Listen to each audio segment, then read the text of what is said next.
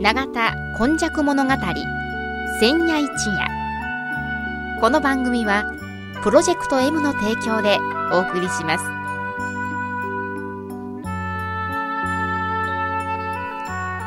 神戸は港があることで多様性のある町となりました。しかしその港というのは神戸港だけを指しているのではありません。山から海へと注ぎ込む川のある地域には素晴らしい砂間が広がり、海の流れと川の流れに相まったこの永田地域一帯も神代の昔から自然の生んだ港がたくさん点在していました。毎週土曜日の夜のしちじじゅうごふんからのじゅうごふんかん、せんきゅうひゃくきゅうじゅうごねんの阪神・淡路大震災から生まれたこの エフエムワイワイ は日本で最初の災害復興ラジオ、外国人市民と地域住民と、そしてその思いに呼応した日本中世界中みんなのメディア エフエムワイワイ からお届けします。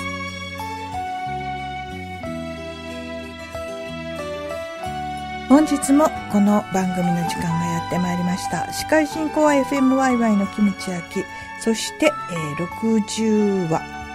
この日は漢和九代ということですが、この方のお話です。須磨で生まれ須磨で育ちはちじゅうすうねん、井上勇です。よろしくお願いします、はい、お願いします。さて、こう一休みコーナーですが、どんなお話でしょう。はい、あの今日はまああのおとぎ話的なお話、須磨にあのこれ伝承というんですか、言い伝えというんですか、はい、あの子供の戒めというんですか、はい、そういう方面からですね、あの淡路狸と須磨狐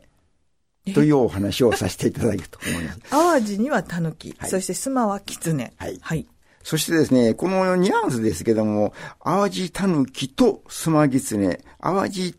たぬきに須磨ぎつね。ちょっとこの、とうとうにとはニュアンスは違うんですが。ああ、どんな風にでしょうか。え、これはちょっとの、もうこの辺のところはですね、あの皆さんにあのちょっと想像にお任せするというところに置いときまして、うんうんうん、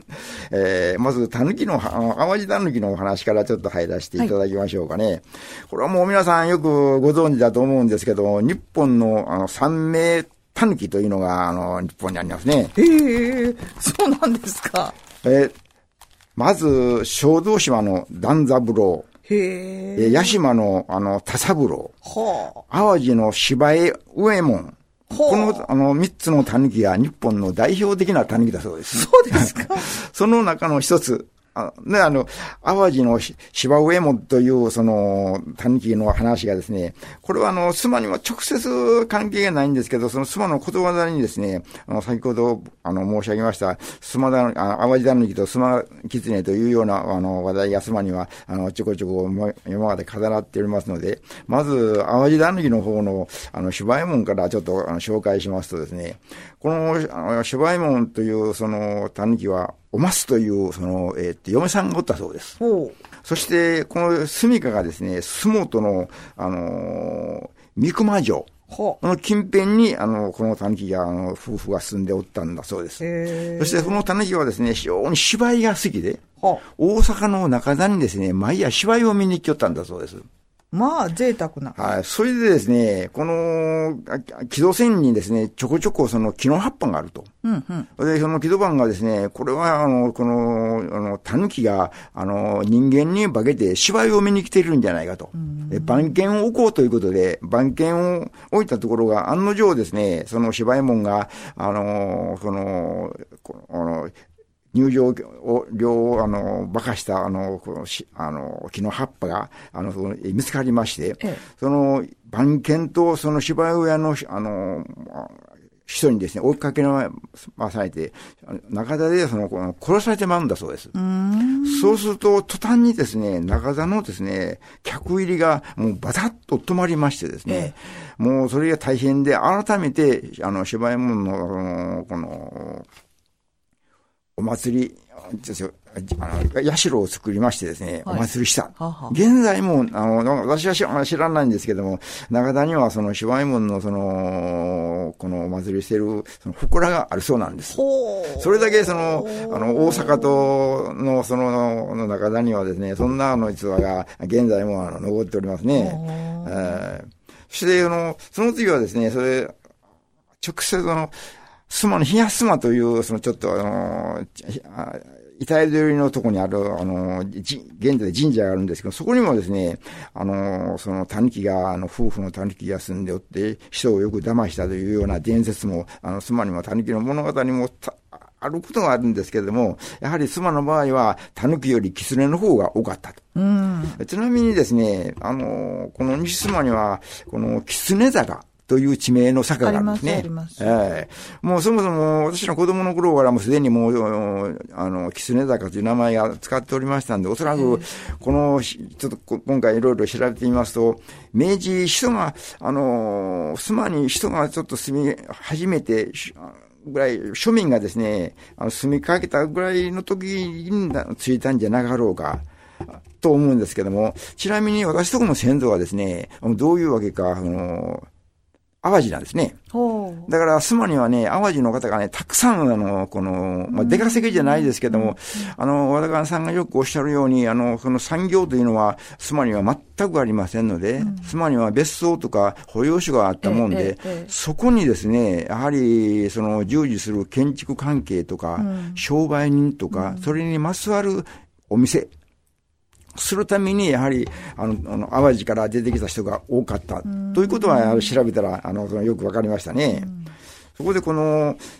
あの、妻に狐のお騙されたいう話はですね、もう、たくさん伝説的なことがありまして、特に、あの、この、あの、妻の昔物語にもですね、あの、何回か出てくるんですけども、あの、一つ二つ例を挙げてみますとですね、あの、須磨寺に、あの、三味線のお師匠さんが、あの、いらっしゃいまして、ええ、市電の最終電車で天神下で降りたそうなんです。ははそして降りた途端にですね、あの、うち弟子のきゅうさいになる、その、お千代ちゃんという、その、お弟子さんがお迎えに来とったのでね、はい、なんでこんな時間に迎えに来るのと言うて、あの、言うて、そそ早く帰って、あの、あったかいもんでも食べろうね、と言うて、手を引っ張って帰るんですけども、いけどもいけどもですね、須磨寺の家に帰れんそうなんです。うんうん、でこれはひょっとしたら、この天神下の、あの、この、狐に騙されたんじゃなかろうかと、その三味線の所さんはですね、思わず、あの、タバコに火をつけて一服しますとですね、この、情勢ががらりと変わりまして、北へ行くやつが南へ行って海岸線、この着物の袖がですね、あの、全部濡れてたと。そして、お千代さんって呼ぶとですね、あの、狐がパッと消えたというような、この話もですね、私たちは子供の頃よく聞かされたんですね。でもう一つちょっとこれは面白い話なんですけども、あのー、この、小さい子供がですね、あの、溝でおしっこしたそうなんです。はい。そうするとですね、その小さい子供がですね、思わず、遠橋や、遠橋や、と言うてですね、目をつり上げまして、はい、おちんちんがずーっと腫れましてですね、はい、これを見た近所のこのおばあさんが、ああ、これは狐におしっこかけたんやろうというふうに思ってですね、綺麗な水をですね、その近辺に流して塩を撒いて、そのおばあさんが合掌しまして、あのー、ごめんごめんと言いましたら、その子供がですね、あの、狐のような顔がですね、普通の顔になりまして、ちんちんの腫れもさっと引いたと。そしてその須磨にはですね、みだらに、あの、溝におしっこをするな。私たちの子供自分ですね、あの、もちろん、じいちゃんばあちゃんから聞いた話もありますが、近所の人もですね、子供が、あの、この溝でおしっこをするとですね、これおしっこしたらあかんっていうことでですね、かなりよくと、とがめられたもんですね。それだけ、まあ、あの、その、この乱れなことをするなという、子供に対する教訓であったかもわかりませんね。はい。それと、やはり、あのー、この、それにも、その他もですね、あの、マッサージ、あの、昔で言うあんまさんはですね、はい、あの、商売が、あの、夜の商売ですね。うん、だから、その、私が昔住んでた近所にですね、その、あんまさんがいらっしゃいましてね、そのおじさんは非常に話が上手な方で、ええ、あの、昔、笛を吹いてですね、街を流しとったそうですね。そしたら家から、ちょっと、あの、肩を揉んでほしいって言うて、うん、あの、肩を揉んだ。それでその方がですね、やっぱし夜中ですので、まあ時間的に言ったらじゅうじからじゅういちじ頃でしょうね、お家に帰ってくる。うん、その時にやはり後ろからの気配、前からの気配、もう狐がつきまとう気配がもう何回もですね、遭遇したという話をですね。うん中でもですね、たまにはこのお客さんからですね、あのこの折り詰めをもらいましてね、はい、いやこれをお礼に持って帰ってと、折り詰めをもらった日は必ずですね、諏訪神社の近辺を通りますとですね、狐がですね、一匹じゃ二匹じゃなく、何匹もですね、あの、この固まって周囲を取り巻いているような感じがすると。で、そのおじさんもですね、必ずそういう場合は、あの、あの、あの、その階段とか、神社の階、天満宮の階段とか、諏訪神社の階段に腰をかけまして、あの、このタバコを吸うんだそうです。うん、それをすると、一服すーっとするとですね、一瞬にそれが消えてしまうと。はあ、また狐の野郎を騙しやがった、ちゅうとですね、そのおじさんは杖をですね、あの大きくかざしてじあの、地面をコンコンと叩くそうなんです。うん、のあの、それは、狐がですね、その時におじさんが、あの、上手、子供たちにですね、コンコンコンって逃げたんやって、おっさんそれほんまかいなというようなそういうですね面白いこのこの伝説もですね妻には残ってたんですが、この今現在ではですねそういうこのタヌキが住むような地域というのはもう林と森そういうのがですねもう全くもうなくなりましたですね。うん、それであのちょっとこの今回のですね、この、つまりその、狐坂ということがあるものに、ネットでですね、坂道を調べますとですね、はい、妻にですね、狸坂があったというのを発見したんですね。はい。一の谷に行く途中の、あの、えー、山陽のトンネル越えるところ違う。そうですね。よくご存知ですね。私ね、はい、妻にあのー、こう住んで、キャッチフレーズじゃないですけどですね、八十、はい、数年なるんですけど、たぬき坂と聞いたのが初めてなんです。あ、そうですか。それですね、よく調べますと、命名、あの、名を付けたのがにせんねんだそうですね。つい最近だそうですね。これはけしからんと、なぜ妻の自分に井上様さんに知らせてくれなかったと。これをですね、あのー、この長寿のご住職と一緒にね、大笑いをしましてですね、はい、井上さん、狸坂を知らなかったから、いやー、知りませんでしたね。そんなの勝手にですね、狸坂っていうのはつけてもうたら困る。それ聞きますと、やはり、あの、坂を研究しているグループが、あの、なんか神戸にもいらっしゃいまして、はい、その方が、あの妻観光協会と相談してつけた。というようなことが聞きましたね。えー、ちなみに最近、バイクでですね、この、あの、その、狸坂を行ってきたんですけども、はい、この坂道、子供のうちもしょっちゅうここら通ったけどな。すごいようですね、面白い話がですね、今日のその、狐坂、要するに、妻の、あの、その狐、要するに、淡路狸と妻狐のね、はい、あの、この、落ちとしましてですね、はい、ちょっと笑って締めたいと思いますね。